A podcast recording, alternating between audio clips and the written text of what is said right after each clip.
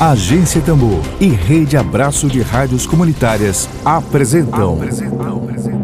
Jornal Tambor. Jornal Tambor. Comunicação livre, popular e comunitária.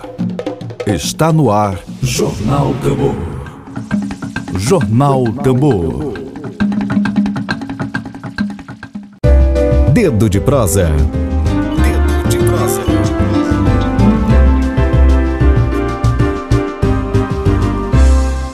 Olá, bom dia. Bom dia, professor James Bastos. Bom dia, professora Lícia da Hora. E bom dia para o meu companheiro aqui da Agência Tambor, Emília Azevedo, que também vai participar do nosso quadro Dedo de Prosa. Me ouvem bem?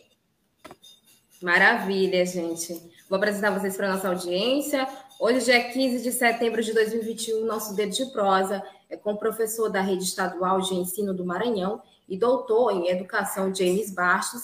Também participa do nosso quadro de debates e entrevistas, o Dedo de Prosa, a professora do Instituto Federal de Educação, Ciência e Tecnologia do Maranhão, o IFMA, e militante de movimentos da educação pública, Lícia da Hora. O tema do nosso Dedo de Prosa de hoje, gente, é a proposta de reforma do ensino médio. Vamos dar início, Emílio, com os professores, a conversa sobre um tema tão atual. Vamos lá, bom dia a todos, bom dia a todas, né? Um abraço aí para a audiência, um abraço para quem vai nos assistir depois, um abração aí para a Lícia, um abraço para o professor James. A gente já fazia tempo que a gente não se falava, né, Lícia? Seu microfone está acionado, está sem som. Lícia, a gente não consegue te ouvir, professora. E o microfone dela está acionado. Professora, eu peço que você saia da plataforma e entre novamente, que às vezes acontece. É normal, gente, isso acontecer. James, isso... vamos só esperar ela voltar para a gente começar a conversa. A gente já está recebendo vários comentários aqui, Emílio e professor James, sobre o tema. O Hugo Rodrigues, ele está comentando aqui. Bom dia a todos, estamos aqui na escuta. Essa é uma importante discussão para toda a comunidade escolar do nosso estado. Exatamente, Hugo, obrigada pelo comentário. A professora Lícia já voltou aqui, gente? Oi, professora, consegue ouvir a gente agora? Sim, dá para vocês me escutarem agora? Sim, estamos ouvindo. Tranquilo, agora. Tá bom.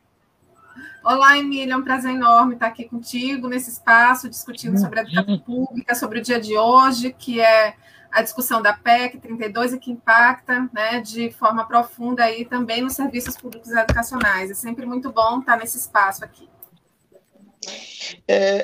Eu queria começar, para vocês colocarem aqui para a nossa audiência, para quem não é exatamente da área de educação, como está essa questão hoje da reforma, não é? Que tipo de impactos já gerou, que tipo de impactos pode gerar, se ainda pode ser feita alguma coisa para barrar, situa aí a gente em relação a essa questão. Vamos lá. Eu quero iniciar agradecendo muito a Rádio Tambor por esse espaço, né? A rádio sempre se mantendo como um canal confiável de informação, de formação, de informação de qualidade aos ouvintes, assim como um importante espaço, né, em que as vozes dos movimentos sociais, movimentos de educação, podem ser visibilizados, escutados e ecoados, né? Bom, Emílio, o importante de destacar nessa reforma, né, que se apresenta como a nova reforma do ensino médio, o novo ensino médio, o importante para a gente falar, né, e aí eu estou dirigindo a minha fala para as mães dos nossos estudantes, para os pais, para as tias, para as avós, né, que são famílias nucleadas, né, no percentual majoritário de mulheres, né, mas também quero responsabilizar, né, os pais, os tios, os avós, que também são responsáveis pela formação, né, desses adolescentes. Bom, a nova reforma do ensino médio, ela apresenta um discurso, né, ela coberta um velho discurso, né, velhos propósitos e velhas raposas. Uma questão que precisa ser entendida na nova reforma, que não é nova, ela é uma velha reforma, é que ela se equipara, né, a reforma de 1990, a reforma que foi realizada pelo governo de Fernando Henrique Cardoso. Esse é um ponto de partida importante, porque aquela reforma, naquele momento, ela foi amplamente criticada, né, por pesquisadores da área, por movimentos, né? E um ponto a destacar é que a secretária executiva, né, que esteve no governo de Fernando Henrique Cardoso, a Maria Helena de Guimarães Castro, ela esteve no governo de Fernando Henrique Cardoso, esteve no governo Temer, que é o governo que dá o pontapé, né, para essa reforma que nós temos hoje, e a Maria Helena de Guimarães Castro, ela está no governo Bolsonaro. Então, o governo Bolsonaro ele não apresenta um novo ensino médio, ele apresenta uma proposta, né, que já estava sinalizada ali na década de 1990, né? Qual é a principal crítica a essa reforma? Qual tem sido os principais impactos? Que é essa questão que você me faz, né? Bom, os principais impactos, né, tá no sentido do enfraquecimento do ensino médio como uma educação básica, um direito básico, fundamental, que pressupõe uma formação comum, né, um currículo organizado com os fundamentos básicos essenciais à formação dos nossos adolescentes. É o entendimento do direito de acesso à educação básica, né? Esse direito de acesso à educação básica, ele é esvaziado, né, dentro da organização do currículo. E o que é que eu estou chamando de organização do currículo aqui, né, para quem não é da área de educação? É a organização das disciplinas escolares, né? A organização das disciplinas que a gente tinha anteriormente, 13 disciplinas, né, na organização desse currículo. A reforma do ensino médio, ela ataca profundamente a organização anterior. Eu não estou querendo dizer que nós não precisávamos realizar uma ampla e profunda reforma do ensino médio, precisávamos, mas não dessa forma, e não é esta que queremos. Então, de 13 disciplinas, a gente vai ali para um conjunto de 2 disciplinas que passam a ser obrigatórias do primeiro ao terceiro ano do ensino médio. Esse primeiro, é um primeiro destaque. O que é obrigatório hoje no currículo do ensino médio? Português e matemática do primeiro ano ao terceiro ano. As outras passam a compor itinerários formativos, né? Atividades práticas, como algumas disciplinas, filosofia, sociologia, educação física, que é a área do James, né? Arte, compõe atividades práticas, atividades pedagógicas. Então, qual é um dos principais impactos? É esvaziar esse sentido de educação básica, e os nossos adolescentes, a juventude, passa a ter acesso a uma educação muito resumida. Imagina, você sai de um conjunto grande de organização desse currículo de disciplinas, aí você tem nessas disciplinas português, matemática, filosofia, história, geografia, filosofia, matemática, física, química, biologia, enfim, né, educação física, e você vai para 2. Então, a gente passa a ter um currículo superficial de conhecimentos, um currículo com caráter instrumental de aprendizado de noções básicas. Quais são as noções básicas fundamentais agora para aprender? Português e matemática durante 3 anos, né?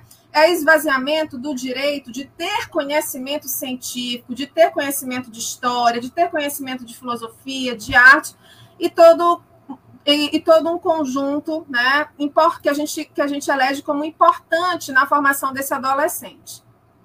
Bom, e aí você destaca, é possível resistir? Emílio, nós temos realizado esse movimento, né, desde 2016, Os estudantes, eles apontaram um espaço muito importante de reação com os movimentos de ocupação, né? Nas escolas estaduais, nas escolas federais. Foi pelo movimento impulsionado pela juventude, e é por isso que é importante a formação humanística, crítica para essa juventude, né?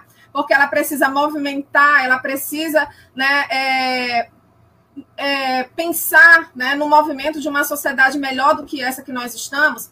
Então, foi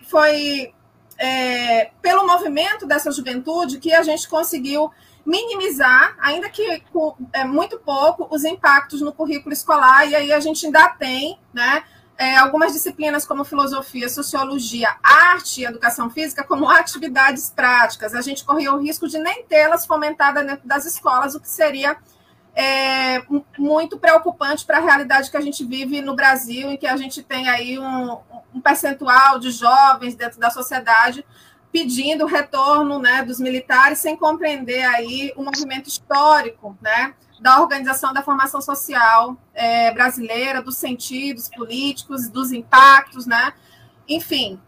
Então, a gente também tem se organizado em fóruns, né, em movimentos sindicais. A gente tem aí o Fórum Nacional em Defesa do Ensino Médio, tem o Fórum Estadual Maranhense em Defesa do Ensino Médio Integrado, que é de onde eu falo, de onde eu represento também essa resistência, essa defesa, né? O nosso desafio são muitos fóruns que foram organizados nacionalmente, né? Nós temos uma atuação forte também dos sindicatos, da Pruma, né?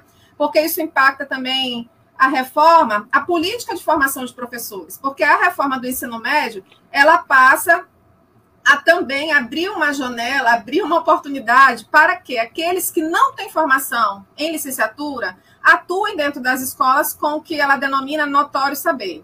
Então, as universidades também têm se movimentado, né? O SINASEF, os sindicatos estaduais, nós temos aí o James, que vai poder falar um pouco mais sobre a atuação dos sindicatos, no sentido de resistir, né? O último ato de resistência que nós tivemos, né, foi aí nos meses de março, de abril, foi em relação às políticas de materiais didáticos, de livros didáticos, em que o governo, né, impôs a escolha desses materiais no âmbito das escolas, e são materiais, né, que estão ali alinhados, né, a produção desse material didático completamente alinhado às reformas. Então, a resistência a esses materiais, algumas escolas negaram, alguns institutos federais, algumas escolas estaduais negaram esses materiais, né, no sentido de defender a autonomia relativa, né, e a capacidade de produção, né, das suas aulas, a produção do material didático dos professores. Então, a gente tem resistido aí em alguns espaços, algumas possibilidades, e um grande desafio que nós temos é unificar esses espaços de resistência, esses fóruns, unificar as lutas. Esse tem sido o nosso maior desafio, do que eu posso estar aqui destacando.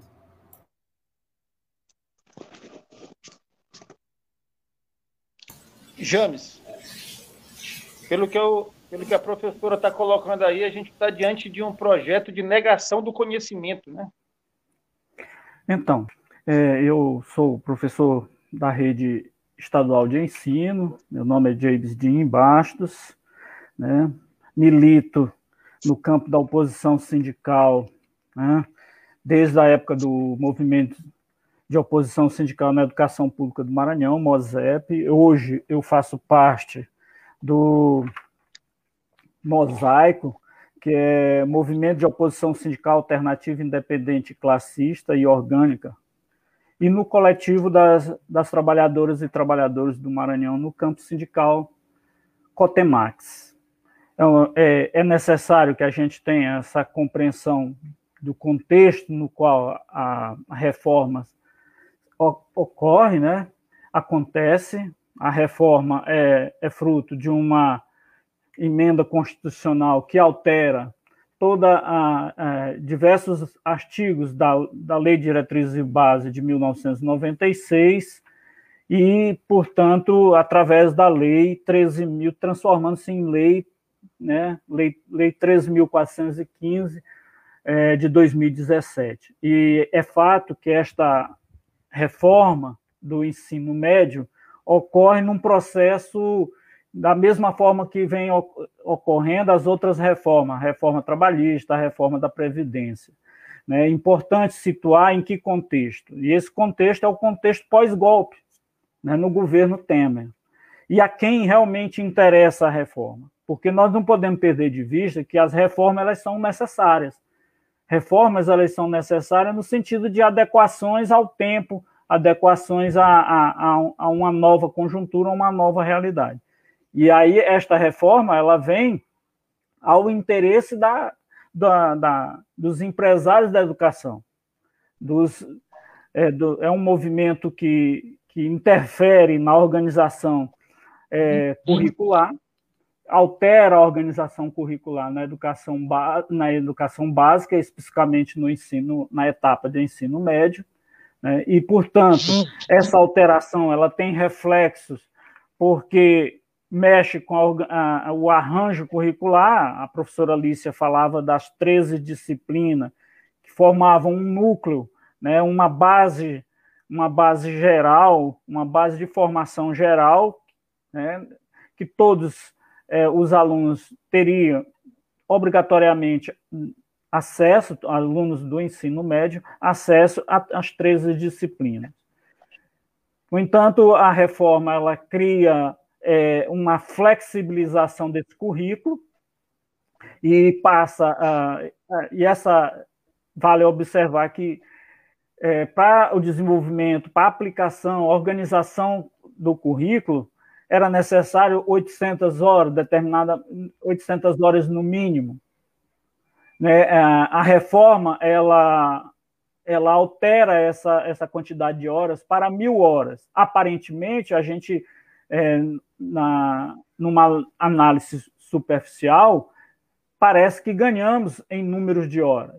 No entanto, essas 1.000 horas são divididas 600 horas para a formação geral básica, e essas 600 horas em relação a 800, nós estamos, na verdade, perdendo 800 horas, ou 200 horas ano, né? E, nesse sentido, então, a formação geral básica, que era para pelo menos 800 horas em 200 dias letivos, ela passa a ser alterada. E ela vai ser, então, pelo fator da flexibilização do currículo, passa a ser complementada por itinerários formativos, destinada a esses itinerários, ao desenvolvimento desses itinerários, 400 horas, somadas que dão as 1.000 horas. Né? Então, essa flexibilização curricular retira de diversos componentes curriculares que eram obrigatórios e passam a ser desobrigados. Isso já é reflexo negativo da própria reforma.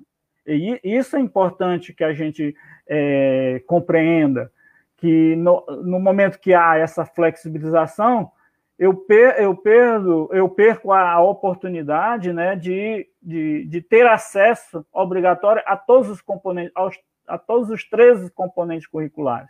A exemplo, nós temos aí de redução de carga horária da disciplina Educação Física, do componente curricular Educação Física, Filosofia, Sociologia, Química.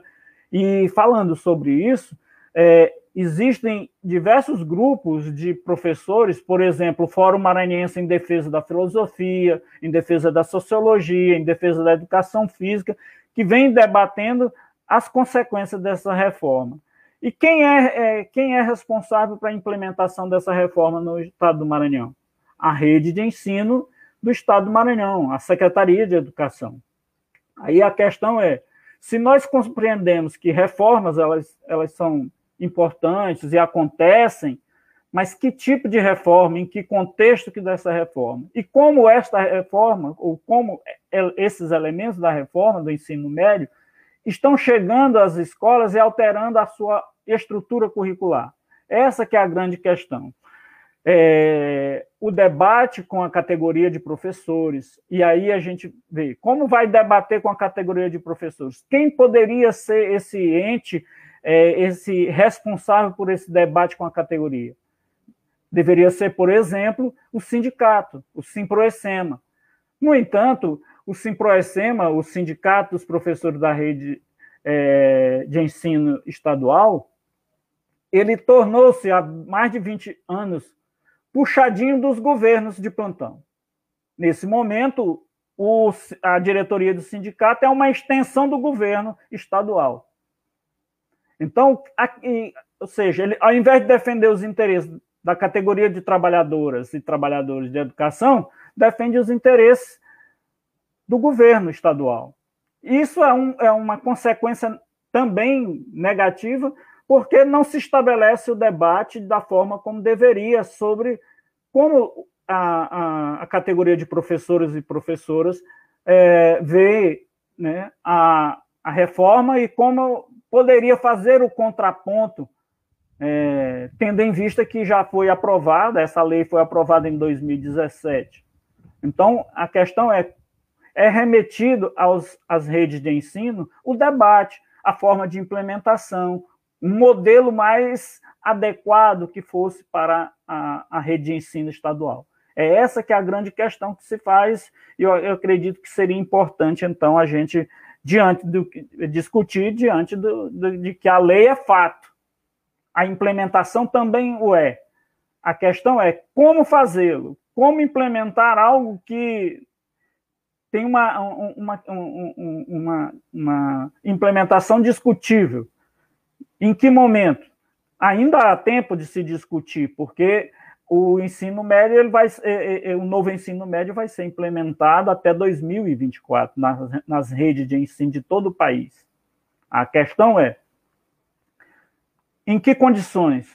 Quais são essas consequências? Essas consequências a gente está analisando ainda de forma inicial, né? A alteração, mas o que é fato? A alteração do currículo do ensino médio. E essa alteração, a priori, o olhar, a análise de todos os especialistas que têm compromisso, né, com a defesa da educação pública e de qualidade social, é que há uma perda de conteúdo, de tempo de ensino, de tempo de estudo, né? Então, essa é uma consequência imediata. Agora, outras consequências mais aprofundadas, elas virão, né? Outras análises, elas virão no decorrer da implementação que tem acontecido. Ainda não se tem uma exata dimensão das consequências dessa implementação. Mas é fato que advindo de um governo como de Michel Temer, né, de um governo golpista, a gente pode ter ideia, né, por extensão em relação à reforma da Previdência e por extensão da reforma trabalhista, que dizia lá que traria milhares de emprego, e, na verdade, não é isso. Da mesma forma, então, a gente passa a ter desconfiança e total desacordo com relação à implementação dessa reforma. Só uma coisa para ficar clara. Aqui no Maranhão, essa implementação está no início. Ela está em processo, né? Ela está em processo desde 2019 e, gradativamente, as redes de ensino de todo o país, elas vão fazendo a implementação em um tempo determinado, até 2024.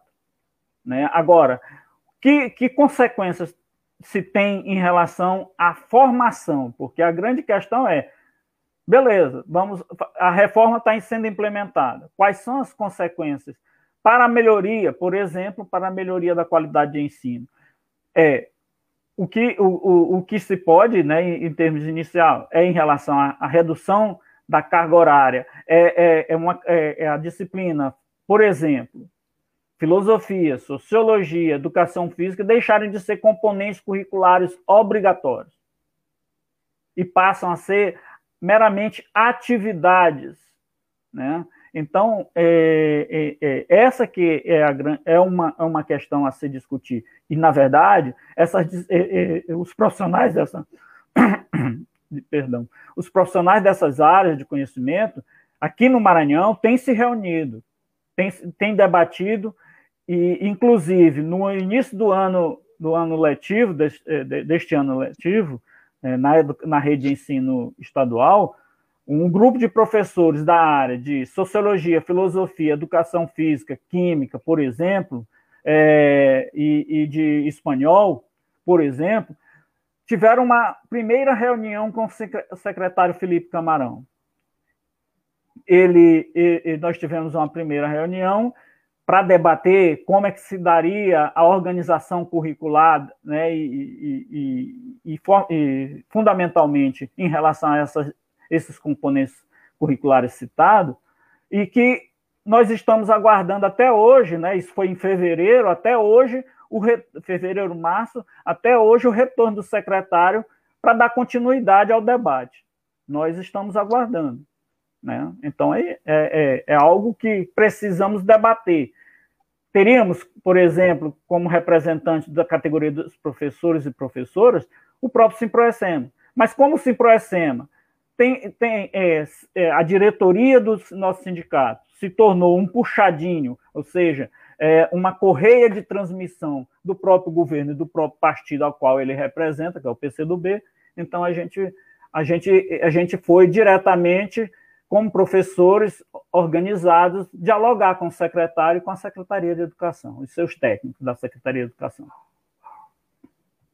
Só aqui, antes da Lívia passar para o chat, a Lícia ou o James pode responder, assim, você falou aqui, e realmente eu confesso que não entendi claramente, objetivamente, a quem interessa a reforma e favorece quem? Os alunos já se percebe que perdem, os professores também perdem. Então, quem ganha com isso? Bom, Emílio, vou começar aqui, depois o James pode... A gente está num bate-bola aqui, né? Até porque o James, a gente é do mesmo grupo de pesquisa, o STED-BR, né? E a gente vem aí nos estudando, né? E pesquisando esses impactos, né, o impacto dessas políticas no interior da educação pública e buscando, né, responder a várias questões. Uma delas é essa questão que você nos faz, Emílio. E ela é uma questão muito importante de ser entendida. A quem interessa a reforma do ensino médio? Bom, uma questão que tu perguntas é se a reforma ela já está acontecendo no estado do Maranhão. É importante destacar que a reforma do ensino médio ela é uma dimensão, ela é uma gota d'água no conjunto enorme de reformas que o governo tem realizado, né? E se aproveitou muito desse cenário da pandemia, em que a gente nós estamos ainda, né, completamente afetados nas nossas vidas, né? E aí por um cenário de luto, de morte, de pobreza, de desemprego, enfim, né? O que obviamente diminui a nossa capacidade de organização de luta, né? Então o governo realizou aí, o James pontuou muito bem, uma série de reformas, né? Fragmentadas e que elas se articulam num conjunto, né? Então, a reforma do ensino médio, ela é uma gota no conjunto das reformas para a educação. Então, a reforma, ela abrange desde a educação infantil, né? A BNCC, que é a dimensão da organização desse currículo que a gente está falando. O que é a BNCC? A Base Nacional Curricular Comum. É de onde vêm as diretrizes para a organização desses currículos. Então, ela atinge a educação infantil, o ensino fundamental, o ensino médio e o ensino superior, né? Bom, e esse conjunto de reformas, a quem interessa? Visa atender demandas de setores produtivos empresariais, visa atender empresários, né? Que estão aí já há algum tempo no esforço de controlar recursos da educação pública, controlar a organização do trabalho dos professores. Aí a gente precisa lembrar daquele movimento ativo, né? Que é o movimento Escola Sem Partido, né?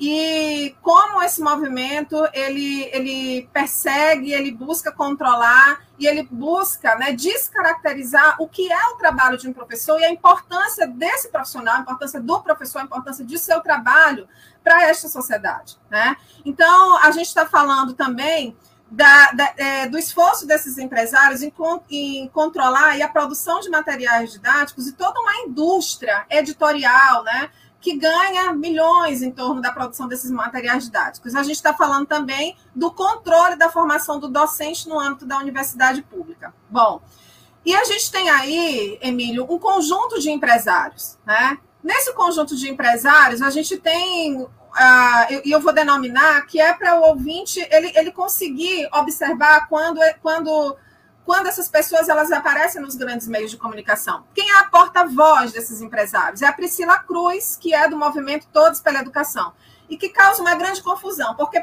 aparentemente, o Movimento Todos pela Educação parece defender a educação pública, mas não defende a educação pública. E a Priscila Cruz ela sempre aparece no cenário da Rede Globo, no cenário da Record, no cenário da Band, como uma grande defensora da educação pública. Ora, mas eu vou fazer um destaque. Como a Priscila Cruz e o Movimento Todos pela Educação pode defender a educação pública se por trás do movimento estão bancos? O que banco busca? Banco busca lucro. Banco não busca a melhoria da educação pública. Então, as reformas e a reforma do ensino médio, ela busca entender essas demandas dos setores empresariais. Nós temos o Banco Bradesco, Unibanco, Banco Itaú, e temos uma fundação, né, várias fundações, e aqui eu vou falar só de uma que tem atuado nacionalmente nos estados, nas secretarias estaduais, nas secretarias municipais, né? E que ela tem impulsionado, tem ali colaborado ativamente junto à Secretaria Estadual do Maranhão, junto à Secretaria Municipal do Maranhão, que é a Fundação Lema, né? É preciso denominar, é a fundação que tem retirado a autonomia dos professores, né? Junto com os secretários, porque eles contratam, eles pagam, tem retirado a autonomia dos professores de discutirem a reforma, discutirem o currículo, né? E tem sido a principal parceira, não do setor público, a principal parceira do setor privado na discussão da Base Nacional Curricular Comum da Educação Infantil ao Ensino Superior. Então, a BNCC ela ataca principalmente e fundamentalmente o pensamento, né? A capacidade de pensar, a capacidade crítica dos professores, a ciência, o conhecimento científico, a autonomia relativa que nós ainda temos, alguma autonomia dentro dos espaços das escolas, ataca a liberdade de pensamento, de expressão deste pensamento, né? Então, olha só, a reforma, a BNCC, que eu estou falando, da educação infantil ao ensino superior, ela tem influência, Emílio, de 80% do setor privado, no texto final que a gente obtém nos anos de 2017, nos anos de 2018. A BNCC, ela apresenta um forte tensionamento, que é essa pressão, né, as pretensões do setor privado, né, de avançar dentro da educação pública, eu já faço esse destaque, e o controle sobre o trabalho dos professores, né? E é bom lembrar que em 2018, quando o Bolsonaro ele estava em campanha à presidência da República, ele vociferou, né, ele falou em todos os meios de comunicação, em todas as entrevistas que deu, e nós precisamos estar muito atentos para isso. Eu estou falando com a mãe dos nossos estudantes, eu estou falando com a tia, com a avó, com os familiares. O Bolsonaro falou em todos os meios de educação, né?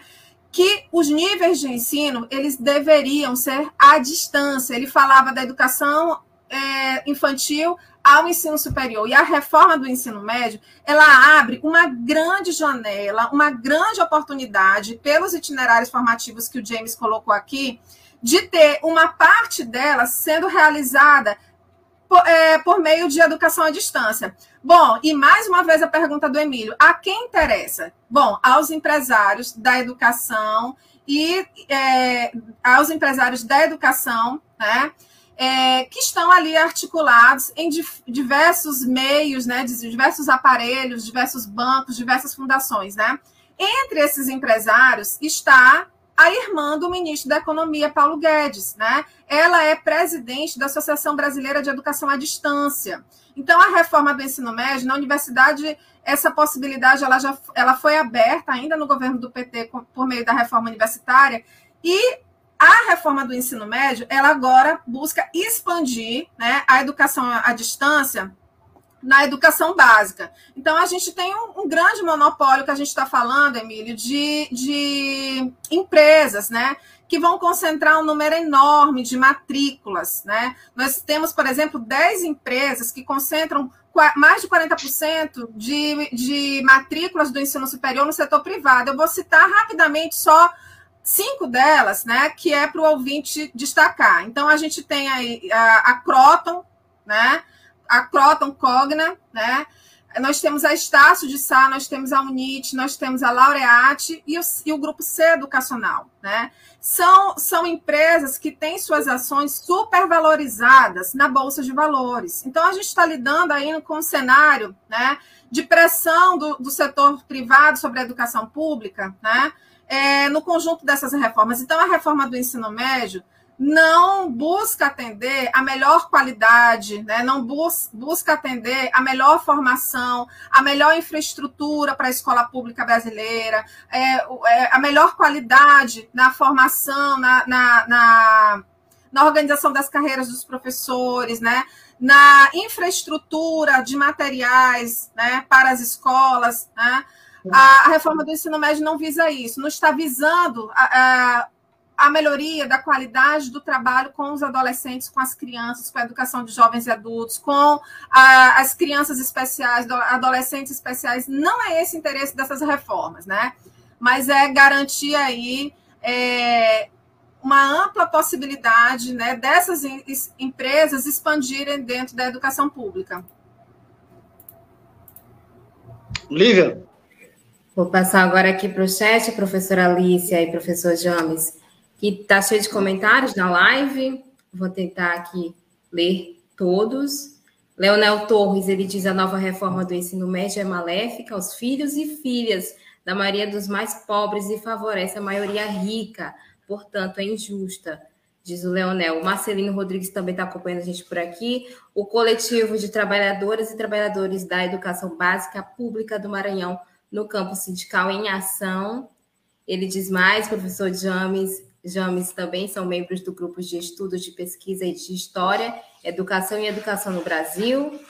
A Conceição Mendonça também está por aqui. Vamos debater a reforma do ensino médio para entendermos a quem realmente interessa essa verdadeira reforma e quem serão os mais afetados e prejudicados com tal decisão nefasta para o país.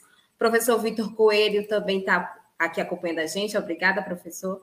Hugo Rodrigues diz: James está representando também o coletivo de trabalhadoras e trabalhadores da educação básica pública no campo sindical. Avante, camaradas, dois excelentes exemplos de lutadores. É isso aí. Jorge Souza também diz aqui, comentando: saldo antecipadamente aos palestrantes, professor James e Lícia, que com certeza trarão importante contribuição no debate de um tema que atende aos interesses do capital. Marcelino Rodrigues também está comentando aqui: há pontos na reforma que são reivindicações nossas, como a formação global do indivíduo só se dá num discurso, que temos que observar. Hugo também, a Lícia Fernandes, eu vou dar destaque aqui para o comentário dela, sobre o que ela diz aqui, que a reforma do ensino médio, ela traz grande impacto aí na evasão, né? Muitos alunos do ensino médio saem aí por N fatores, não voltam à escola, né? Um grande desafio que eu queria mostrar aqui para vocês, perguntar para os professores, que é um desafio nessa evasão de alunos. Muitos alunos, eles saem das escolas justamente nesse momento. Eu acho que está muito crítico por conta da pandemia. A gente tem aí o ensino remoto, o ensino híbrido, que também tem aí facilitado essa evasão, né? Muitos não voltaram. Voltamos às aulas presenciais e muitos alunos não retornaram para a sala de aula. O que fazer, professores, diante desse cenário também da pandemia? Então, eu dando continuidade aqui, gostaria de pontuar um pouquinho mais em relação ao que a professora Lícia colocou com relação à pergunta de Azevedo, né? A quem beneficia, né? Beneficia o setor privado, representado pelo movimento, como a professora Lícia já falou, Todos pela Educação, que oportuniza fundações representando o grande capital, né, brasileiro e internacional, né? Ela falou da Fundação Alemã, Itaú, Bradesco, ainda tem a Fundação Boticário, e tem um instituto, e são institutos que prestam assessoria aos entes públicos, né, aos entes federativos. Por exemplo, aqui no estado do Maranhão, prestando serviço de assessoria para a Secretaria de Educação, nós temos o ICE, que é o Instituto de Corresponsabilidade pela Educação. Esse instituto está localizado no estado de Pernambuco, mas presta assessoria a diversos entes públicos de todo o país, né? E portanto, abocanham grande parte dos recursos públicos. É isso que tem um grande interesse, né, em termos da prestação de assessoria. A outra questão, com relação aos itinerários formativos, é importante. Nós temos, então, formação geral básica, 600 horas, que estão ali envolvendo todos os componentes curriculares. Já os itinerários formativos, que têm destinada a 400 horas do currículo para ser trabalhado como itinerário formativo. Por exemplo, uma escola que tenha, deveria ter os 4 itinerários formativos,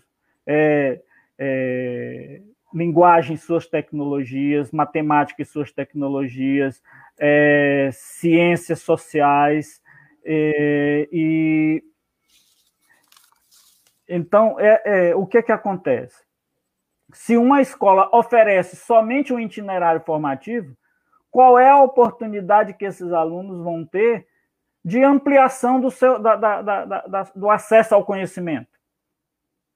Então, ele teria que se matricular em outra escola, em outro bairro, que pudesse oferecer o itinerário formativo que ele gostaria de aprofundar dentro do ensino médio. Então, esse é mais um prejuízo que traz essa reforma, porque não está garantido que a escola de um determinado, por exemplo, do bairro Itaquibacanga, ofereça todos os itinerários formativos. Pelo menos um deve oferecer. Se ele quiser complementar o seu currículo na formação geral básica, que é de 600 horas, e nos itinerários formativos, que é de 400 horas, ele terá que sair daquele bairro e ir para outro, onde oferece aquele itinerário formativo que é de interesse aí. E isso gera sonegação do conhecimento e talvez até mesmo a forma de que eu não sou estimulado, porque eu não respeito o meu direito de escolha. Então, portanto, pode até causar aí o afastamento, o abandono da própria escola. Então, essas questões, elas não são dos itinerários formativos, são fatos. Essa questão é um fato.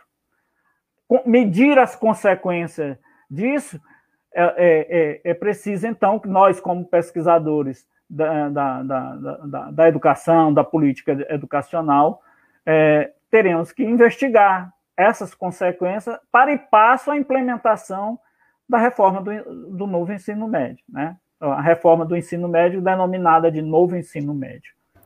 Agora, é lamentável realmente a evasão dada pelas condições mesmo da própria pandemia. Isso é fato e é lamentável, né, que isso ocorra.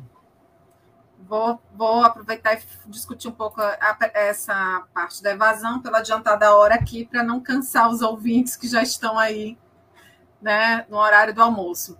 Mas eu vou me deter especificamente à questão que a Lívia traz, né, dos comentários do YouTube, que é a relação da reforma, da evasão, da pandemia, né? Lívia, a reforma do ensino médio, ela foi muito vendida, né? Se gastou muito dinheiro com propaganda, se gastou dinheiro com a propaganda, mas não se gastou dinheiro com a melhoria das condições das escolas públicas para que a gente voltasse com segurança, né, nesse cenário de pandemia. Isso é importante dizer. Foram milhões, né, de recursos com propaganda, né, gasto nos grandes meios de comunicação, na Globo, na Record, na Band, e também a gente pôde olhar inúmeros outdoors, em ônibus, em aeroportos, né, apresentando a reforma, Lívia, como uma oportunidade para a juventude protagonizar. Agora, a juventude seria protagonista da sua trajetória formativa, porque ela poderia escolher o que James está destacando aí como a sua trajetória formativa, né, aquela que ela desejaria trilhar. Ora, isso é um engodo, né? Porque se nós não temos os itinerários formativos, eles são um conjunto de disciplinas, de projetos, oficinas, núcleos de estudo, né? E outras situações de qualificação de trabalho que os estudantes podem escolher no ensino médio. Mas se nós não temos recursos para financiar a organização dessa reforma, não temos recursos para melhorar a infraestrutura das escolas, para garantir segurança do retorno às aulas, né? E garantir condições adequadas a essas aulas, a esse trabalho pedagógico, durante todo o tempo do desenvolvimento do trabalho pedagógico, nós não teremos um amplo leque de ofertas para esse jovem. Ele irá escolher uma única opção se estiver a ele assegurado dentro dessa escola pública, né? Então, a gente precisa compreender o direito que está em disputa aí, o direito de aprendizado, o direito de educação básica, em que é reduzido aí por né? Pelo entendimento de adaptação, de treinamento da formação desse jovem dentro do texto da reforma, né? O que eu quero destacar, e aí relacionando a questão da evasão, né, diretamente a questão do financiamento, né? É preciso entender que a educação pública ela é um bem público, né? É um direito subjetivo individual e um direito social de todos nós, né? Ela se afirma como uma política pública de responsabilidade do Estado brasileiro, né? Ela não é uma responsabilidade que deve ser transferida a empresários, como se tem feito aí nas reformas de modo geral, né? E nas reformas educacionais. Isso é importante de entender, né? A educação pública ela deve ser uma estratégia imprescindível para o projeto de uma nação livre, soberana, né? E o financiamento ela é uma categoria central, né, dessa política pública no conjunto de reformas do governo. O governo Bolsonaro ele tem demonstrado que a educação pública, assim como a saúde pública e outras políticas públicas, outras políticas que devem ser estratégicas dentro do Estado brasileiro, não são prioridade, né? Então, quando a gente está falando em evasão, a gente não pode responsabilizar a evasão apenas pelo cenário da pandemia, que obviamente impactou muito, né, pelas condições socioeconômicas dos estudantes, as dificuldades de acesso à internet, inclusão digital, né, a necessidade, né, de garantia do direito básico à alimentação. Muitos dos nossos estudantes, a gente conversava outro dia dentro do grupo de pesquisa, muitos dos nossos estudantes começaram a trabalhar no mesmo turno em que eles estudam, porque a necessidade de alimentar a fome, ela é imediata, né? Então, muitos abandonaram a escola, mas anterior a isso, nós já tínhamos aí um percentual, né, de evasão. Isto, né, se aprofunda dentro da pandemia e dentro de um cenário de um governo que realiza uma série de reformas que recua o papel do Estado, né, isso se amplia, né? E aí eu queria falar rapidamente, né, para fechar minha fala, do que hoje nós estamos tendo votação da PEC 32, né, que pode piorar muito mais o acesso de muitas pessoas, de muitos cidadãs aos serviços públicos, né? Isso pode ter um impacto negativo enorme aos serviços públicos, mas como é que a sociedade olha a reforma administrativa que está sendo votada hoje? A reforma pela sociedade, porque assim os meios de comunicação vendem, os meios de comunicação de massa, e por isso esse espaço de um meio de comunicação popular, alternativa, é muitíssimo importante, que é para a gente desmistificar isso. A reforma administrativa ela não impacta só a minha vida como professora de uma escola pública, não impacta só a vida do James como um professor de escola pública. A reforma administrativa ela impacta toda a sociedade, ela impacta esse adolescente, o pai do adolescente, a mãe, a tia, a avó, ela impacta toda a sociedade, não para aqueles e aquelas que não apenas aqueles e aquelas pessoas que trabalham no serviço público. Eu quero dar um exemplo, tá? Vamos pegar o exemplo da educação, né? Que mesmo quem nunca estudou numa escola, numa universidade pública, mesmo aquelas pessoas que fizeram sua vida inteira dentro de uma instituição privada, da melhor escola privada e das universidades privadas, elas são afetadas pela reforma. Por quê?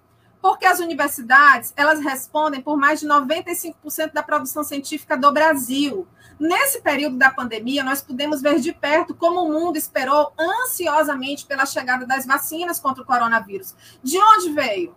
Né? De onde foram produzidas as vacinas? Né? Foram institutos de pesquisa públicas, foram universidades públicas, são pesquisas nas mais diferentes áreas do conhecimento, né, que se relacionam à nossa vida. É no campo da medicina, da agricultura, da engenharia, das ciências humanas. A reforma administrativa ela impacta a nossa vida cotidiana. Do mesmo modo, uma pessoa que acha que não depende do Sistema Único de Saúde, que ele é péssimo e que ela nunca vai precisar recorrer ao Sistema Público de Saúde, que tem que privatizar mesmo, e a PEC 32 ajuda a privatizar, porque acha que vai melhorar ou porque também acha que nunca vai precisar. É um ledo engano, isso é um engano.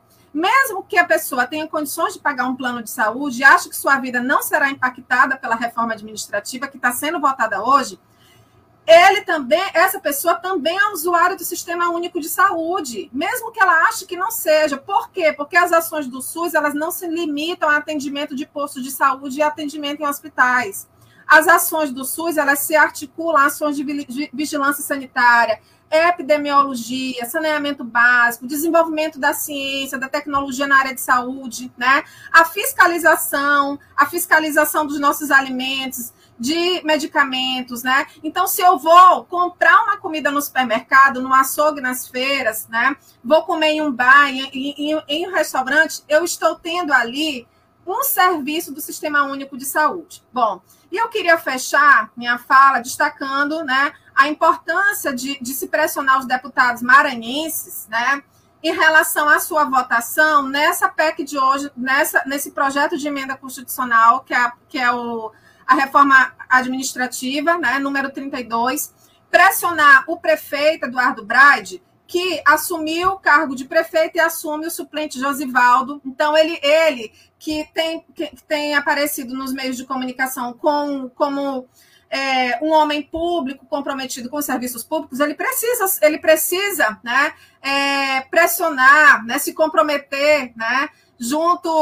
à opinião pública, junto à sociedade, né, que o seu suplente, Josivaldo, ele vai votar contra a reforma administrativa. Do mesmo modo, Josimar de Maranhãozinho, que é candidato, aí é pré-candidato a governo do Estado ou a outro cargo aí que vai disputar nas eleições de 2022, ele precisa votar contra a reforma administrativa. Junho Lourenço, Pedro Lucas Fernandes, do PTB, Aloysio Mendes, André Fufuca, Kleber Verde, Juscelino Filho, Júnior Marreca, Hildon Rocha, do MDB, né? Então, tem um conjunto aí de deputados federais que nós precisamos estar atento e pressionando em relação ao que está ocorrendo no dia de hoje por meio da reforma administrativa.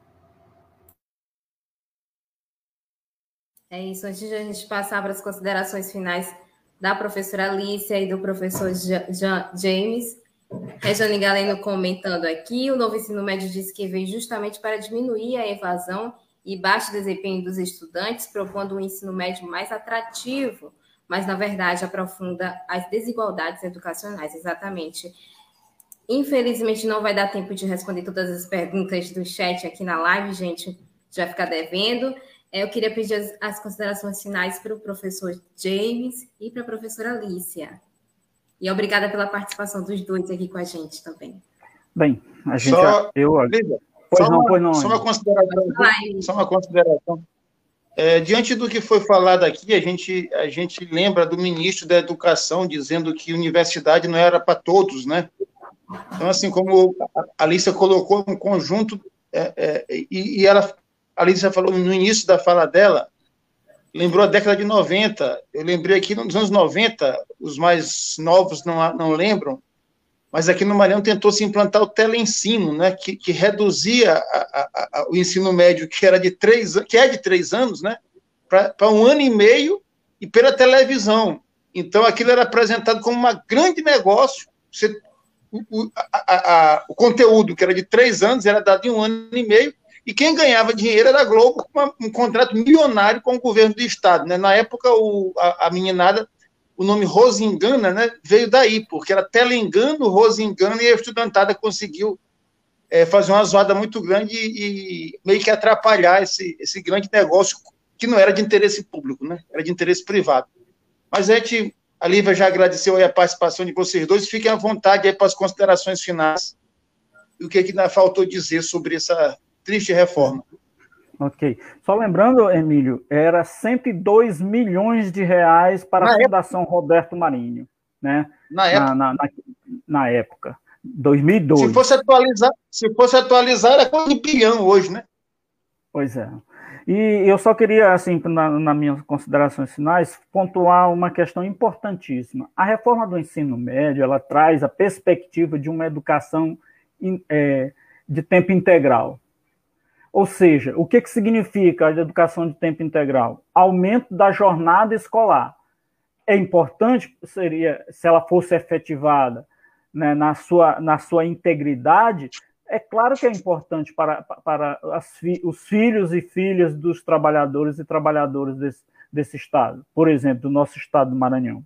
Contudo, o que se tem percebido aqui é a ampliação da jornada escolar, ela é um primeiro passo para a consagração de uma educação integral, que vai muito mais além do que meramente o aumento da jornada escolar. Nesse sentido, o que se defende é uma educação integral que poderia até ser em tempo parcial, mas a educação integral poderia acontecer com um outro arranjo curricular, né? Então, que faz a junção entre...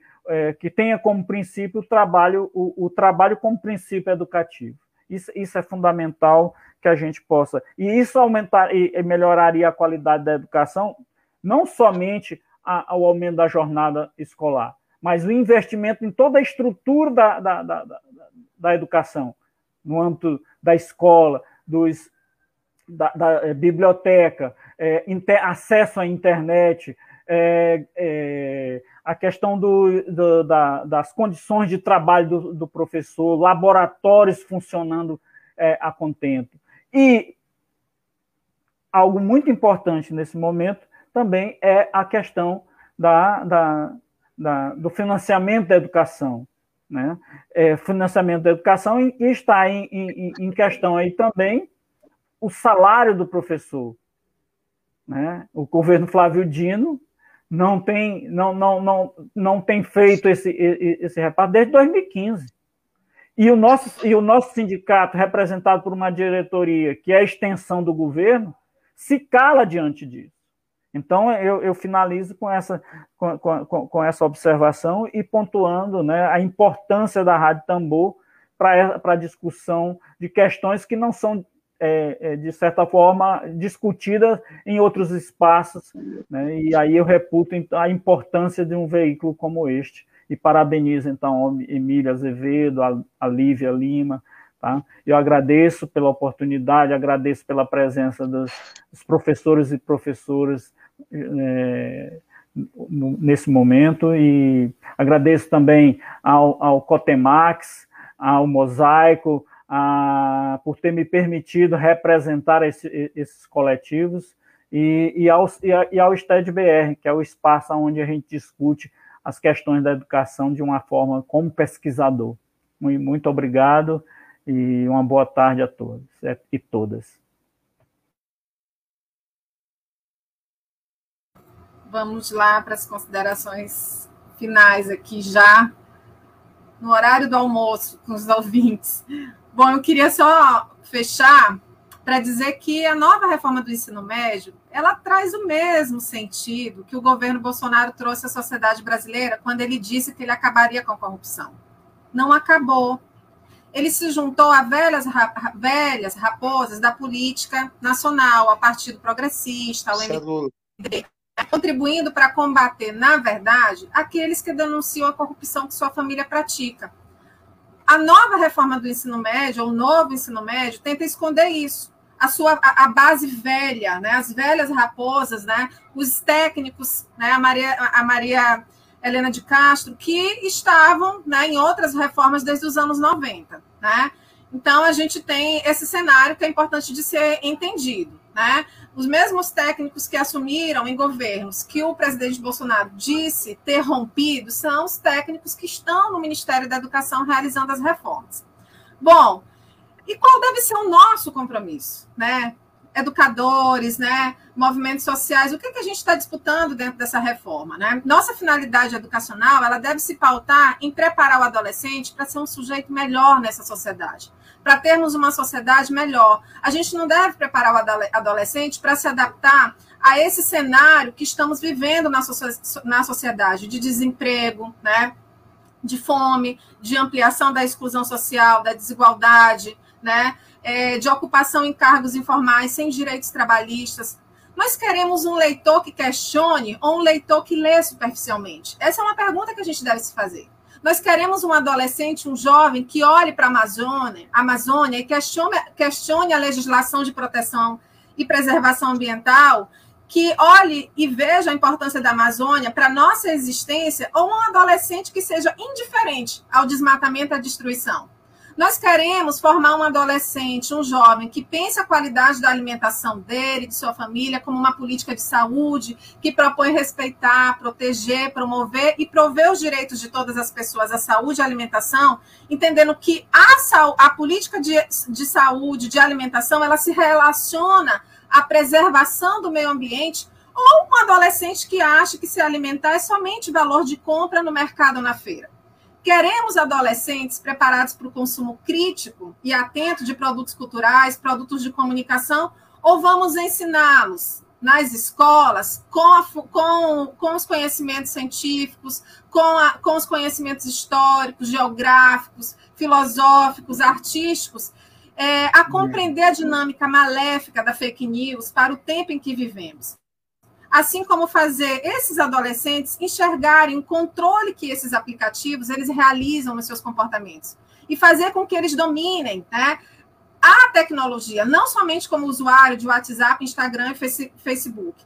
Nós queremos um adolescente que tenha uma visão, nós queremos um adolescente que tenha uma visão limitada dos acontecimentos históricos, entendendo que a ditadura empresarial militar foi um movimento que deve ser comemorado como uma revolução de 1964, ou nós queremos um adolescente, um jovem que entenda a ditadura, né, como uma ação que nunca mais deve acontecer nesse país.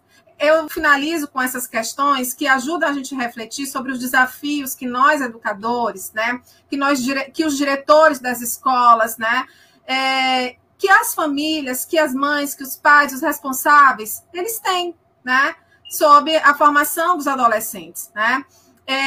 Essas questões nos ajudam a refletir sobre os nossos desafios como professores e professoras, que terão que realizar muito esforço, mas muito esforço no conjunto dessas reformas para garantir formação crítica, humanística, né, sensível aos nossos estudantes. Esse será um dos inúmeros desafios que nós, com certeza, teremos e já estamos enfrentando, né, nesse momento e pela frente, continuaremos a enfrentar pela frente. Eu encerro aqui agradecendo a Rádio Tambor, né?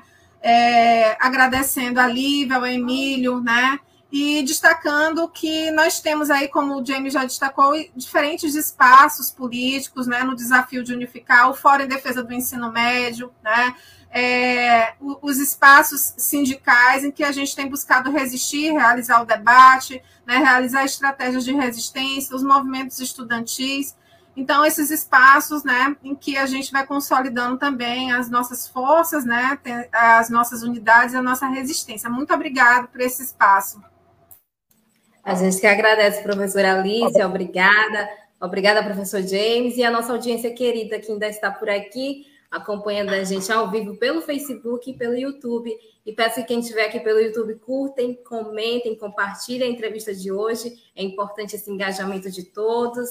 Obrigada, Emílio, pela parceria de sempre aqui com a gente. Lembrando que essa entrevista vai estar logo mais no podcast da Agência Tambor, Tamborcast, e matéria no site da Agência Tambor. Obrigada, gente. Uma ótima tarde a todos. E é isso, até breve. Beijão, gente. Valeu. Web Rádio Tambor. A primeira rede de comunicação popular do Maranhão. Comunicação comunitária, livre, alternativa e popular.